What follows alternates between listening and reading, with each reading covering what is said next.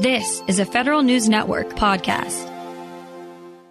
Besides the tragedy, comedy, drama over the selection of a House Speaker, there is a rather potent agenda for the 118th Congress. Authorizations, appropriations are not far off, debt ceiling, and the gambits Republicans in the House are hoping to launch. We get the outlook now from Bloomberg Government Deputy News Director Loren Duggan. And Loren, this has been a very long first week of the year, hasn't it? It has been. These normally routine steps that often are dispensed with pretty quickly have obviously taken much longer this year to to name a speaker and get things going in the House of Representatives. But um, this is all in service of the new House Republican majority being able to work its will and start working on its agenda, some of which they're directing because they're things they want to pursue, and others are things that because of expirations like, you know, September 30th comes every year when it comes to appropriations, but also some key pieces of legislation that expire over the course of the next uh, year or so um, are going to keep people very busy um, along with the Democratic Senate, which you know came and went pretty quickly last week, doing their introductory stuff and leaving town for a few weeks. Right, and one of the concessions that the recalcitrant Republicans wanted doesn't sound like such a bad idea for for public purpose, and that was the vote on separate 12 appropriations bills and no more omnibus. And whether that will actually transpire is anyone's guess at this point, but it might help maybe a little bit toward regular order, do you think? It could. I mean, one of the big themes here has been let's um, make things much smaller chunks, deal with, you know, bite-sized legislation, the 12 appropriations bills as opposed to the omnibus. If you listen to any of the nominating speeches over the last week or so, many people touched on that 1.7 trillion dollar omnibus that was passed at the end of last year. House Republicans very much opposed to that, very much opposed to how it came together.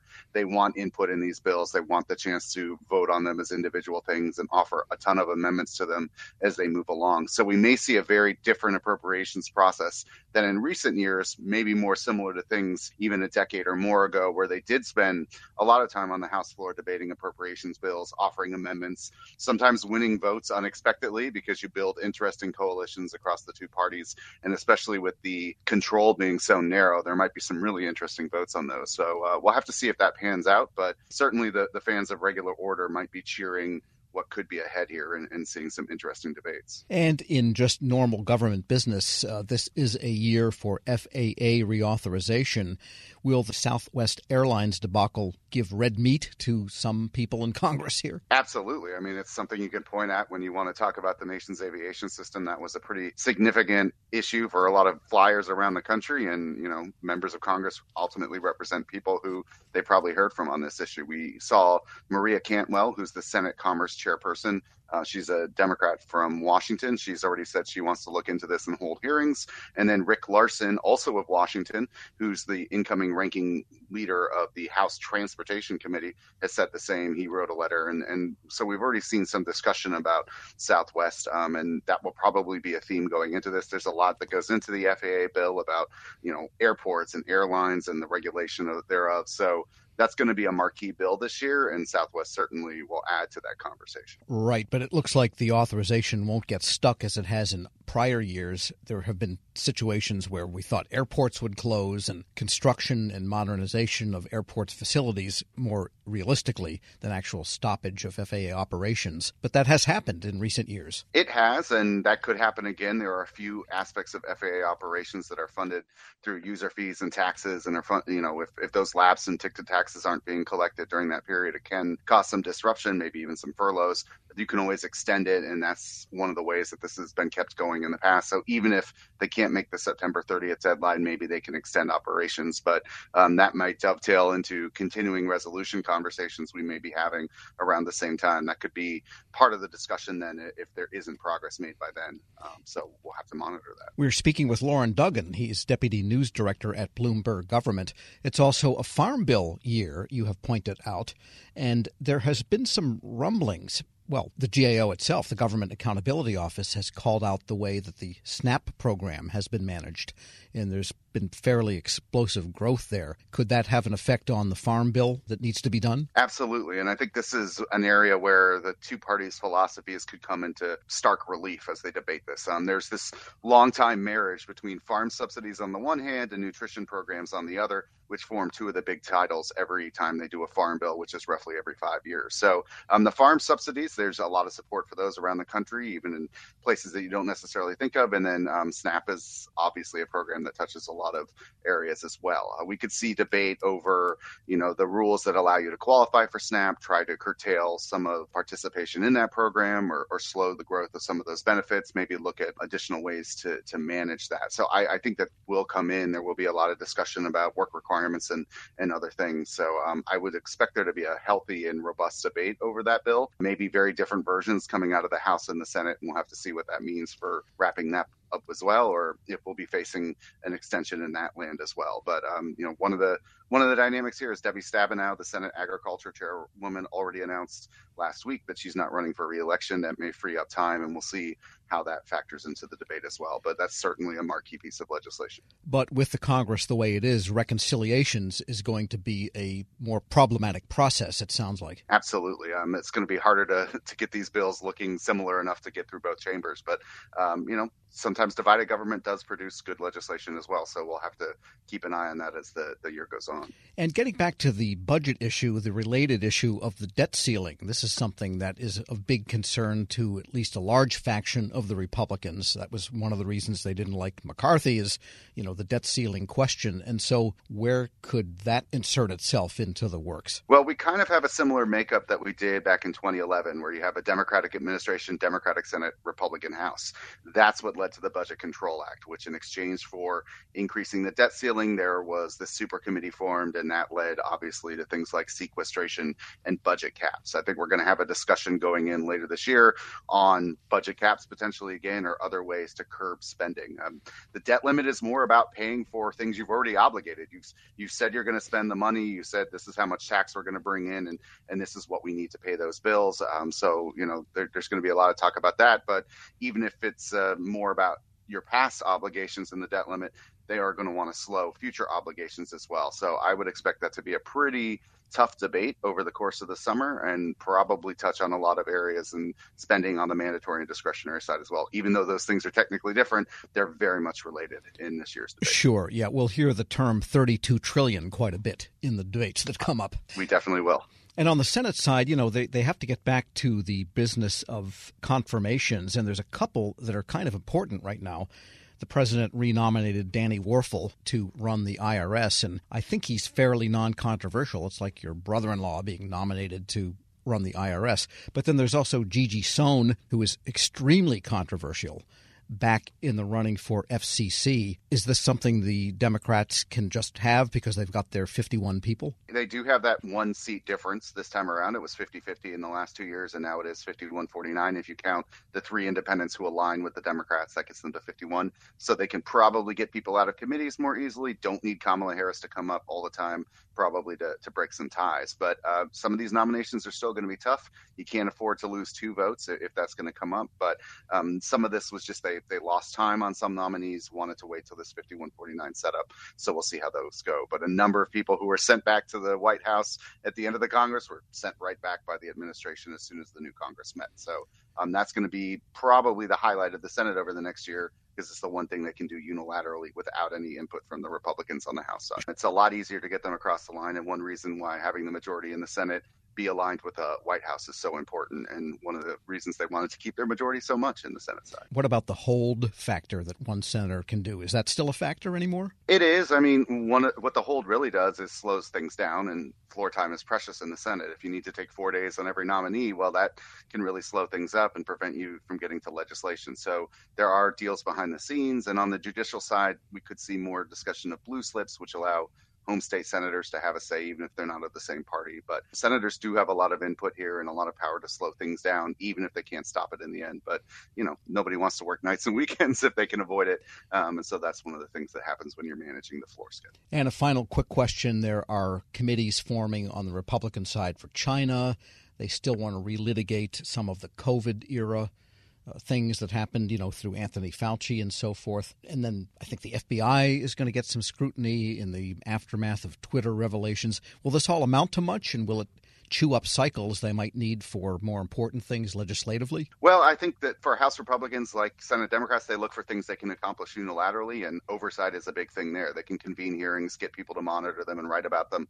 Um, all those things you talked about are true. China competition and the weaponization of federal government, as they put it, against American citizens that will look at both the FBI and things like Twitter. So I think we'll see a lot of oversight hearings, a lot of high profile discussions in front of the cameras with the bright lights and all that the Congress can convene there. So that will be a major theme for sure on the House Republican side. And that's one of the reasons they wanted to get a speaker so they could get things going and, and start those as soon as possible. Loren Duggan is Deputy News Director of Bloomberg Government. As always, thanks so much. Thank you. And we'll post this interview at federalnewsnetwork.com slash Federal Drive. Hear the Federal Drive on demand. Subscribe wherever you get your podcasts.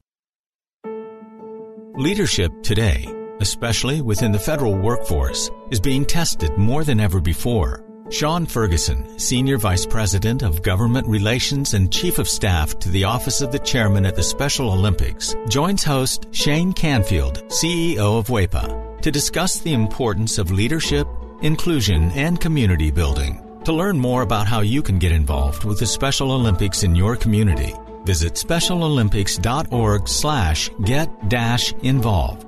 Hello, and welcome to the Lessons in Leadership podcast. What are some of the biggest lessons that you've learned working with that community? Oh, uh, yeah, almost, uh, Shane, it's almost immeasurable. The things I've learned since I've been with Special Olympics. I, um, one of the things that drew me to Special Olympics uh, when I made the move over from from the NFL uh, was that my mother, my grandmother, my aunt all took care of of people with intellectual disabilities and and and physical disabilities as well. So all of my life, I was uh, interacting and around um, usually usually young people, but also adults with disabilities and so I, I knew that I knew that work a bit. You know, they they basically were in d- direct care, and and I will say, you know, and I obviously will say about my my family, my mother, my aunt, my grandmother, they're saints. Uh, but uh, the the men and women that do take care of people with uh, profound disabilities are are really, um, you know, we we can't do enough to salute them.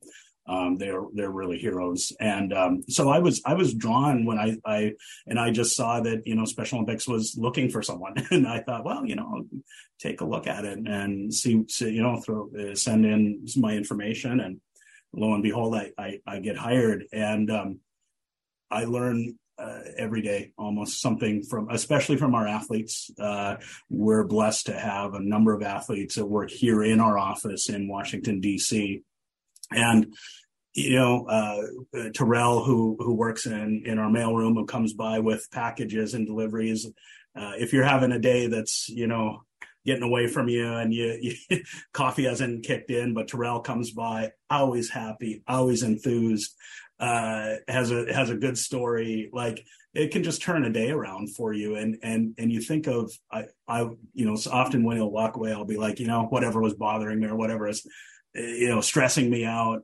And come on, you know, like look at look at Terrell. Like he he faces everything with optimism, and and and I've seen that also in our going to competitions in throughout the United States and globally. You see people who have had everything stacked against them. You know, their parents when they were born were often told this is a tragedy and you should you should you know send your this child away. Don't don't you know and kind of forget about them. Get, turn them over to the state or or wherever. And and you know that you know just kind of watch, watch your hands of it. Um and and and in in these cases the parents didn't do that thankfully. Um and but they've still faced enormous challenges you know and but you see them out competing on the basketball courts or the football fields or swimming. And uh, and and you know besting their times from from their last competition and they're so committed and just keep fighting through all the obstacles that they've had in front of them that are not just on the sports field but also in growing up and finding education and finding groups to be part of and trying to find jobs. And and and I've seen so much perseverance and grit uh, from a- the athletes of Special Olympics that uh, I, I, Tim Shriver, my boss, the chairman, uh, says all the time, and I couldn't agree with him more. Uh, we get more than we give. Uh, working with Special Olympics, it, you know, we and thank you for your very kind words about the work I do and we do, but but we're the lucky ones. We, those of us that work here are the lucky ones because I I said to someone the other day, you know, the things that I've been able to see and experience with athletes, you just don't get to do that anywhere. That that you know, it's a, and it's so unique and it's so uh, joyful and and uh, I mean, we work hard and you know, we we're up against you know the things that nonprofits are up against and you know the you know the issues of the day. But uh, man, you see, it, and and and the inclusion and the at Special Olympics, no one's excluded you know, no, right. no one's excluded. Everyone is equal at Special Olympics, and you know, in a country that's quite divided on so many lines, politically and uh, socially, uh, economically, race and uh, sexual orientation and whatnot. But you go to Special Olympics, and everyone's involved, everyone's welcome, everyone's equal. And I've learned that it's a model for our country and for our world. Uh, I I just think that that if if people were involved in Special Olympics in experience the power of Special Olympics for themselves, I, I, I can't imagine that one help our country and help our world um, to experience that true inclusion and acceptance of difference. How, how do we get, how can listeners get involved in Special Olympics? Ways to get involved, uh, tons of ways. So, uh, volunteers, obviously, coaches, officials, um, and and the thing that that, uh, Tim Shriver has done uh, and really pushed in the years that he's been chairman is the unified sports model that that I mentioned earlier, um, where people and, and, it doesn't have to be. Uh, it's not just school age. It's it's uh, you know we say nine to ninety nine or uh, year old folks. that play on teams, bowl together, golf together, play soccer, basketball together, uh, people with and without intellectual disabilities competing on teams together. Um, and that is, I, I think, when you when you go back to the founding of, our organization, what Mrs. Tri- Mrs. Shriver was trying to do uh, was to to uh, create inclusion opportunities for people with intellectual disabilities.